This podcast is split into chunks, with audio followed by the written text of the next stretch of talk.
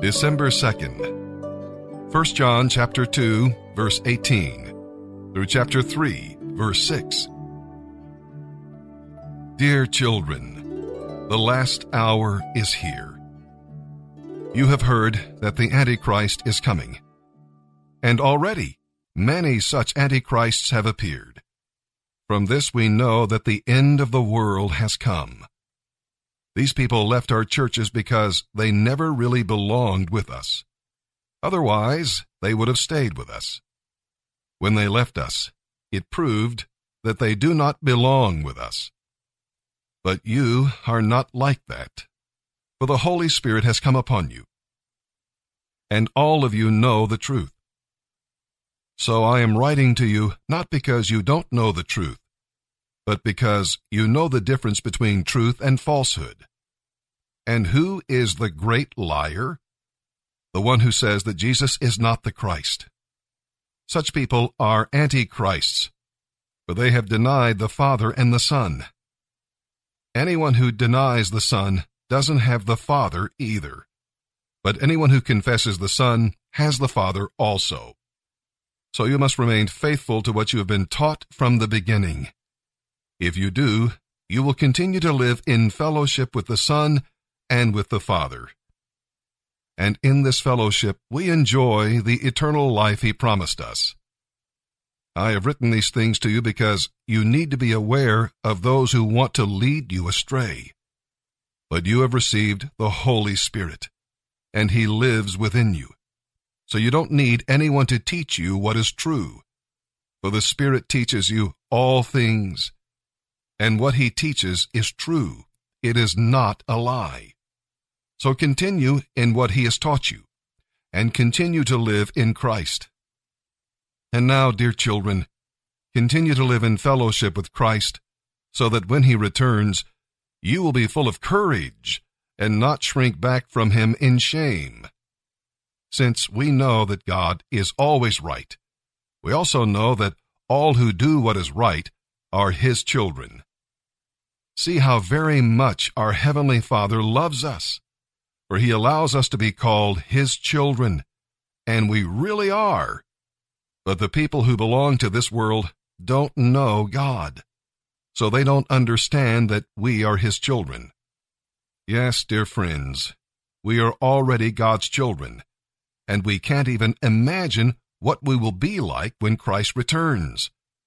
But we do know that when He comes, we will be like him, for we will see him as he really is. And all who believe this will keep themselves pure, just as Christ is pure. Those who sin are opposed to the law of God, for all sin opposes the law of God. And you know that Jesus came to take away our sins, for there is no sin in him. So if we continue to live in him, we won't sin either. But those who keep on sinning have never known him or understood who he is.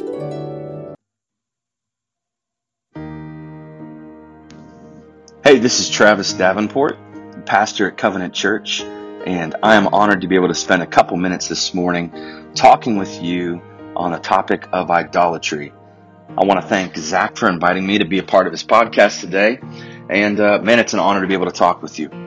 Hey, I want to read a little bit out of the uh, out of the Bible today. Luke chapter 14. We're going to read from verses 25 on. It says, "Now great crowds accompanied Jesus, and he turned and he said to them, If anyone comes to me and does not hate his own father and mother and wife and children and brothers and sisters, yes, even his own life, he cannot be my disciple."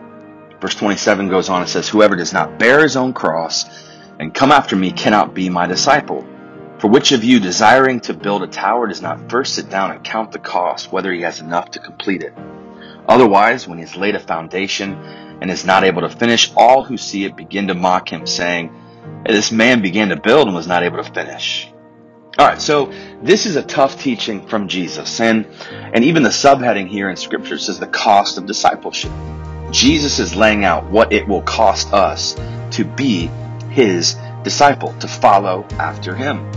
And yes, this is a passage about discipleship, but primarily, this is also a passage that's dealing with idolatry. Now, I know that we might think about idolatry uh, different than this passage. You know, we we think about maybe the idol of success or the idol of, of money or the, the idol of fill in the blank, whatever it might be. And those are the things that we might wrestle with on a day to day basis. But here, Jesus is tackling the deeper issue of idolatry. Idolatry at its core is this anything that is placed over Christ anything that's placed over Christ. And we say, why is that idolatry? Because whatever you have at the center of your core, whatever you, maybe we would say it like this, whatever you seat on the heart is what you're going to worship. And so what Jesus is illustrating here is, listen, man, there's no room at the top apart from me. I deserve, I demand, I expect to be on the throne of your heart. And so Jesus isn't telling people, listen, you need to hate your mom, you need to hate your dad, you need to hate your brother. He's not saying that. What he's saying is, in relation to the love that you have for me, the love that you have for everyone else and everything else should be like hatred. Did you catch what he's saying there? He's not telling us to hate other people. What he's saying is your love for me should be so primary your love for me should be so great, so strong, that the love you have for anyone else actually would look like hatred. Now, one of the things when I talk about idolatry is uh, one of the things I like to do is I, I like to ask people to make a priority list. You know, if I were to ask you right now, hey, make a priority list. One, two, three, four. What are your top priorities? As a Christian person, as a person who is who is seeking after Christ, what do you think your top priorities would be? Without hesitation, most people who are trying to follow after Christ will say, well, number one priority must be God. Number two is, you know, a wife or my job. Number three is going to be kids. Number four is going to be, you know, Ohio State Buckeyes, whatever, whatever it is. But one, two, three, four. Most Christians would say that that Jesus is going to be number one on that priority list. Now, I understand that in concept, but the reality is, what do we do with a priority list. Normally, we we throughout our day we prioritize important things, and when we complete the task, we put a check mark next to that priority and say done.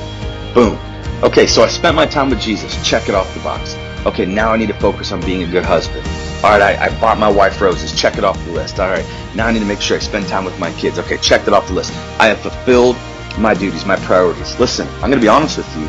Jesus does not want to be number one on your priority list. Rather, Jesus wants to be the center of your priority list. He wants to be the thing that all of your priorities flow through. In other words, uh, I can't just say like, hey, I'm trying to be a good husband today. Check that off the list. No, Jesus defines the type of husband that I am. Jesus defines the type of dad that I am. Jesus defines the type of worker that I am. Jesus defines every aspect of my life. Not just in my relationships, but even in my thought life. Jesus defines my thought life. Jesus gets to define my integrity. Jesus gets to define how I serve. Jesus defines even how I view suffering. So Jesus doesn't want to be on your priority list. Jesus wants to be the center of everything, the core of everything, on the seat of your heart, above everything, nothing even close. And anything less than that is idolatry.